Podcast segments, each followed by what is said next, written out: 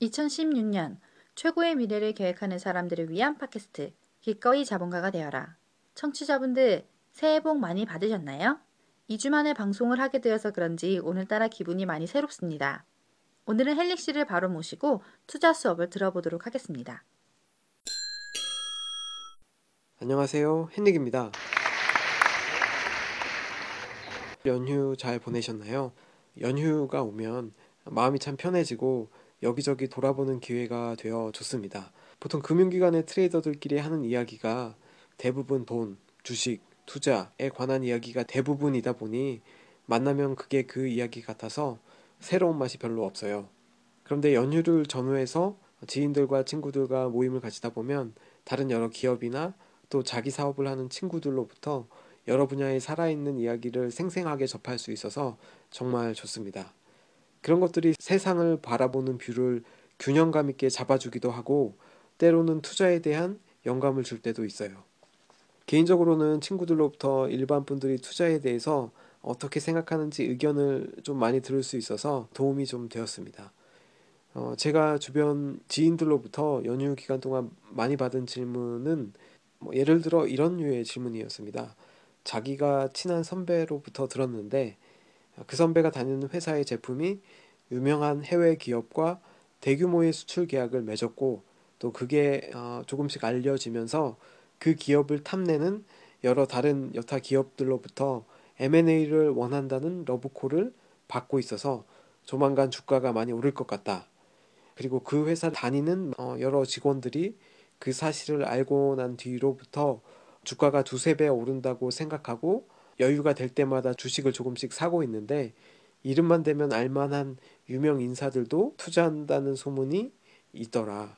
포털 사이트에서 그 회사에 관련된 뉴스를 검색해 봤는데 믿을 만한 회사인 것 같고 그 선배가 말하는 정보가 틀린 것 같진 않더라. 나도 그 회사 주식 좀 사볼까? 라고 묻는 거였습니다. 얼마나 좋은가요? 저는 그런 정보에 크게 좌우되지 않는 trading 스타일을 가지고 있지만 그쯤 되면 그 주식을 저도 사고 싶어지긴 합니다. 그런데 그런 정보를 가지고 투자를 하는 것은 개인적으로 저에겐 낯선 투자 방법이에요. 솔직히 말씀드리면 그 정보만 가지고 투자 판단을 내려야 한다면 저에게 질문을 던진 그 친구나 저는 차이가 없어요. 똑같은 처지예요. 제 투자의 정체성이 그게 아니기 때문이에요. 그런 식의 정보를 입체적으로 해석해서 투자하는 분들도 계시다고 듣긴 했지만 저는 그 방면의 감각이 발달되어 있지 않아서 어쩌면 아마추어나 다름이 없습니다. 그래서 친구한테 솔직히 얘기해 줬어요. 나도 잘 모르겠는데 어떡하지? 그런데 그 친구가 대답하길 아예 장난하지 말고 얘기해 봐. 돈 벌면 맛있는 거 사줄 테니까. 근데 전 진짜 몰라서 그런 건데 계속 모른다고 하면 안 가르쳐 준다고 생각할 것 같아서 어, 이렇게 되물었습니다. 야, 지금부터 내가 너한테 하는 말 질문에 한번 대답해봐. 라고 하고 마치 스무고개 하듯이 몇 가지 질문을 던져봤어요. 어, 첫 번째 질문이 어, 너 투자하려는 돈의 소스가 뭐냐? 내 집 마련하려고 모아놨던 돈이냐? 아니면 와이프 몰래 꽁쳐뒀던 비상금이냐? 아님 필요한 대로 마이너스 통장 만들어서 대출 받은 돈이냐? 두 번째, 투자의 목표가 뭐냐? 짧게 들어가서 이익을 보고 나오는 거냐? 아니면 골동품 투자하듯이 그냥 쭉 몇 년 가지고 가는 거냐? 세 번째, 어, 목표 수익이 얼마냐? 10%? 뭐 50%? 두 배, 세 배? 그 이상? 그리고 네 번째 질문이 어, 투자하려는 회사 재무제표 한번 본 거냐? 혹은 그 회사가 속한 그 산업 분야의 전반적인 향후 전망은 알고 있는 거냐? 그리고 다섯 번째 마지막으로 그 회사 CEO는 어떤 사람이지 않느냐? 능력도 있고 품위도 있는 사람이냐? 아니면 한탕하고 빠지려는 쪽이냐? 사리사욕을 채우는데 능한 스타일이냐? 이 다섯 가지 질문, 주식에 관심이 있는 웬만한 사람은 아는 그냥 평범한 질문이긴 합니다. 트레이딩을 오래 한 분들은 쓱 보고 금방 캐치하는 거죠. 뭐 한 1, 2분에 걸쳐 물어보니까 친구가 약간 생각에 잠기더라고요. 어, 내가 좀 성급했나? 하고 좀 주춤하는 것 같았습니다. 처음 투자하는 분들은 투자하기 전 수익에 대한 어떤 기대를 앞세우기보다 이성을 차리기 위해 잠깐 자문해 보는 시간을 가지는 것이 좋습니다. 꼭 지금까지 말한 다섯 가지가 아니더라도 상관이 없어요. 좋은 호재가 많은 어, 좀 달콤해 보이는 주식을 사기에 앞서 냉철한 이성을 갖기 위해서라도 한 번쯤 자문자답이라도 해보는 게 좋죠.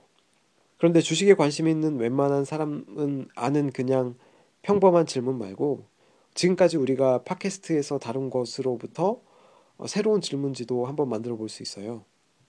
조금 수준이 높은 질문지가 될 수도 있습니다.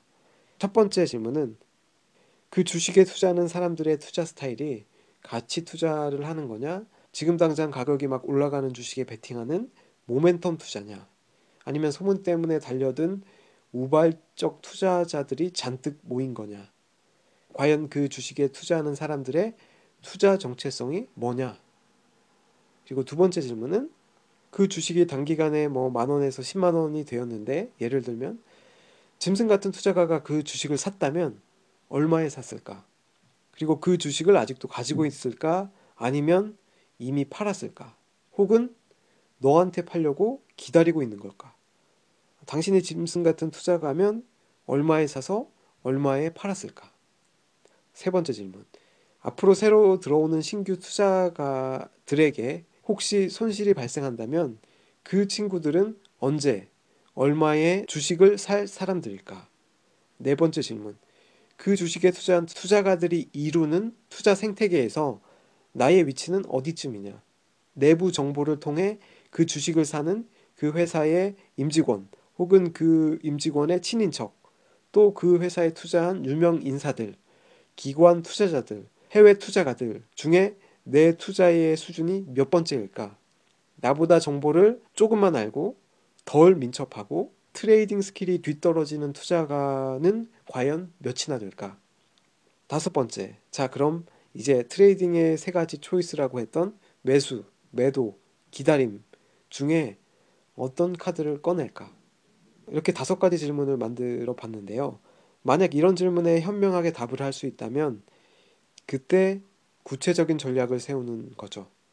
기본적으로 투자의 승률은 50대 50이라고 보고 수익을 얻었을 때와 손실을 입을 경우 각각 시나리오를 짜보는 겁니다.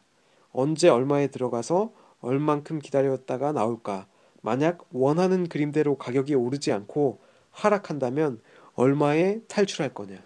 결국 제 지인은 그 주식을 사지 않았습니다. 이번 주에 그 주식이 폭락했고요.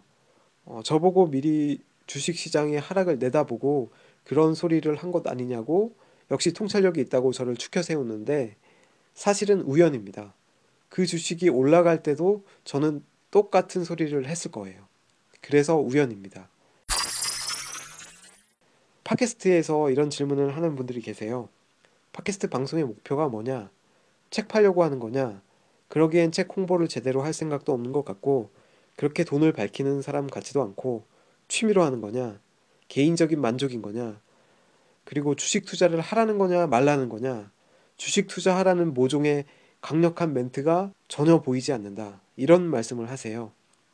굳이 말씀드리자면 품격 있는 좋은 자본가가 되고자 하는 분들에게 고급스러운 투자의 기술을 필수 교양처럼 알려드리고 싶습니다. 그런데 그렇다고 해서 어, 꼭 주식 투자를 해야 한다는 의미는 아니고요.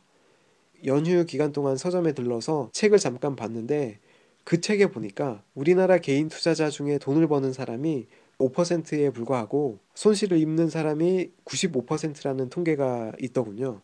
통계를 어떻게 냈는지는 자세히 모르지만 지난 5년 동안 우리나라 코스피 주식 시장은 전체적으로 오르기보다 오히려 5%에서 10% 하락했으니까 몇몇을 제외하고는 수익을 얻은 투자자들이 드물다는 통계가 수긍이 됩니다.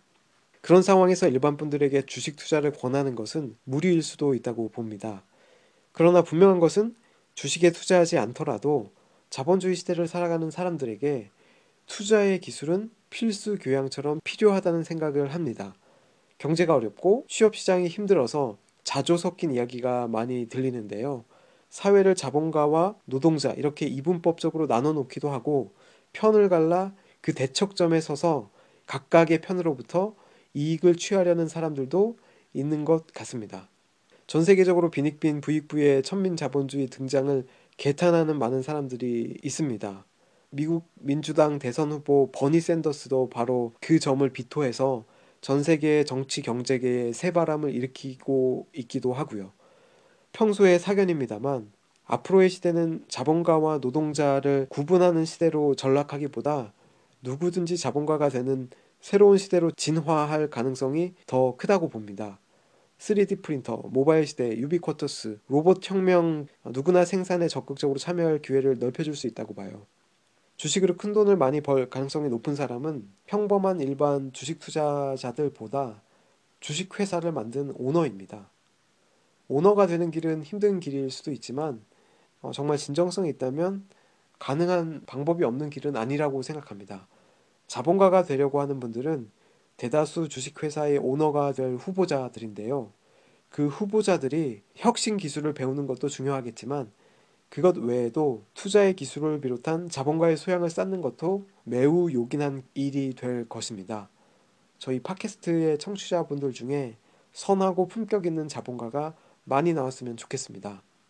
그런 분들이 짚고 올라갈 조그만 버팀목이라도 되었으면 좋겠다는 게 어, 저희의 생각입니다. 선한 분들이 훌륭한 자본가가 되어서 사회의 메인스트림을 지탱했으면 하는 바람입니다. 다음에 뵐게요. 감사합니다. 투자에 대한 고민 상담을 보내주시면 엄선해서 진정성을 가지고 상담해 드리겠습니다. 고민 내용을 잘 써서 보내주세요. 보내실 곳은 book 골뱅이 henrik.co.kr 이곳으로 보내주시면 됩니다. 청문회는 팟캐스트에서 쭉 이어집니다.